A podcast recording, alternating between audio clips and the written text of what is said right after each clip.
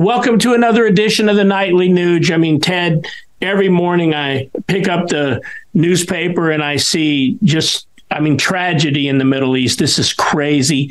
Um, y- y- you said it earlier in the week. You blame Uncle Sam. It's hard not to at this point when you see what's going on, the weaponry being used, the the money that we've given to them from Obama to the six billion recently by uh, Biden. But what I want, I want to kind of look at this from a different angle today, Ted.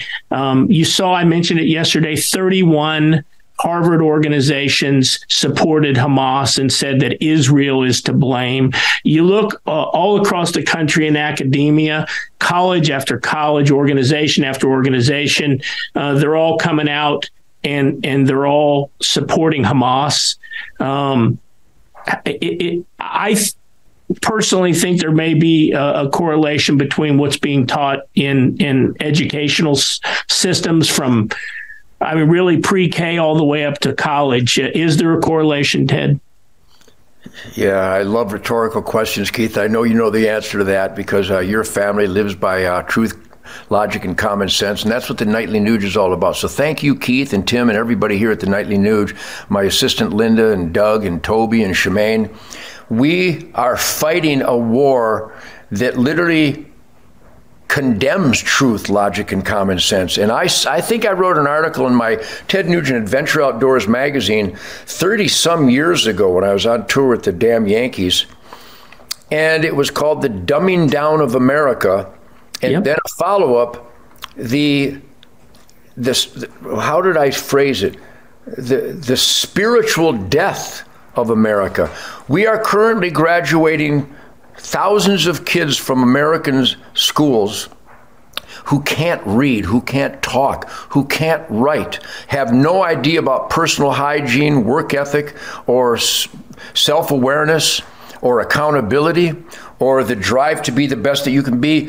The dumbing down of America started right after World War Two, where somehow the, I don't know if it was the beatniks or the hippies or just evil people, Marxists, that thought a dumb society would be more controllable because a dumb society is more controllable.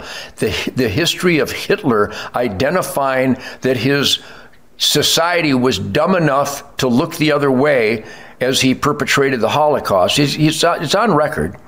And here in America, Lyndon Baines Johnson made numerous comments. There are tape recordings where he thought people were so stupid that they would accept the New Deal and the Great Society, where somehow hardworking people would reward people to not be productive, not have a family, not have accountability, not obey the law, and that now we are in the whirlwind of the accumulation of that denial and that dumbing down to the spirituallessness that America is in right now. When when you see these people that think tattoos and piercings and and sex confusion, gender confusion, that that is meaningful, it's because they've they've never had a faucet that didn't work, a toilet that didn't flush, a thermostat that didn't go up or down, or a roof over their head. They never had to build a road or a bridge or a tunnel or a dam.